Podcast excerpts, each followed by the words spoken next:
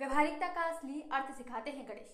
जब सरलोक पर यह जंग छिड़ी कि किसको प्रथम पूजा जाए, कौन इष्ट देव कहलाए, कौन ब्रह्मा विष्णु महेश से भी ऊपर का कहलाए, तब ब्रह्मा विष्णु महेश ने इसका एक निदान निकाला जो लगाएगा पृथ्वी का तीन चक्कर, वही कहलाएगा सर्वश्रेष्ठ। ये सोच कर अग्नि, इंद्र, वायु, कार्तिक समेत सब निकले पृथ्वी के तीन चक्कर लगाने को। गणेश वहीं बैठे, कुछ सोच रहे थे, फिर आए माता पिता के चरण स्पर्श किए और लगाने लगे उनके चक्कर। माता पार्वती सोचने लगी कि गणेश ये का क्या कह रहा है। बड़ी व्याकुलता से उन्होंने पूछ लिया कि गणेश सब लगा रहे हैं, पृथ्वी के चक्कर, तुम यहाँ क्या कर रहे हो? हमारे क्यों लगा रहे हो चक्कर? तब गणेश ने बड़ा सुंदर उत्तर दिया कि सबके लिए होगी वो पृथ्वी ही सबसे बड़ी, लेकिन मेरे लिए तो मेरे माता पिता ही पृथ्वी के बराबर हैं, इसलिए मैं लगा रहा हूँ उनके चक्कर, क्योंकि मेरे लिए मेरे माता पिता ही मेरा संसार और मेरा जीवन है जो दे जाते हैं संदेश व्यवहारिकता का, जो बताते हैं कि जीवन में माता पिता से बड़ा कोई नहीं है, जो हमें बुद्धि का सही उपयोग सिखाता